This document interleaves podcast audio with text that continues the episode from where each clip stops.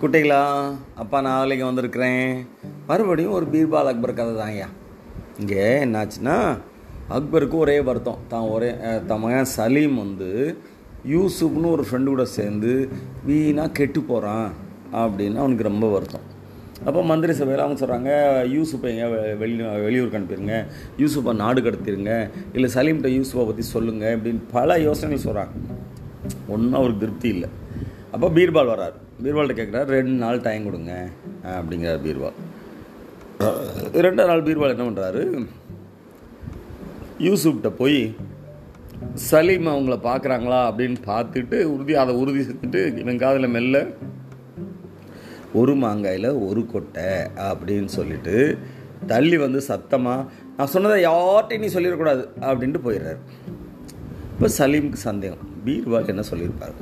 சலீம் வந்து யூசுஃபை கேட்குறான் பீர்வால் என்ன சொன்னார்? ஒன்றும் சொல்லலடா. இல்லை இல்லை ஏதோ சொன்னார்.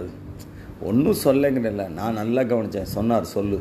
இல்லை ஒரு மாங்காயில் ஒரு கொட்டைனாரு ஆஹா அவர் இது சொல்லிக்க மாட்டார். வேறு எதுவும் சொல்லியிருக்காரு? நீ என்கிட்ட மறுக்கிற. இனிமேல் நான் உன் ஃப்ரெண்ட்டை ஃப்ரெண்டாக இருக்க மாட்டேன் அப்படின்னு சலீம் விலையை போகிறான் யூசுஃபும் நானும் உன் கூட இனிமேல் ஃப்ரெண்டாக இருக்கணும்னா அவனும் விலையை போகிறான் ரெண்டு பேரும் அது பிறகு பார்த்து பேசிக்கிறதே இல்லை. எப்படி பீர்பால் ஒரு பிரச்சனையை சமாளித்தார் அப்படின்னு நம்ம தெரிஞ்சுக்கலாம். இன்னொரு நாள் இன்னொரு கதையோட அப்பா வந்து உங்களை சந்திக்கிறேன். அதுவரை நன்றி வணக்கம்.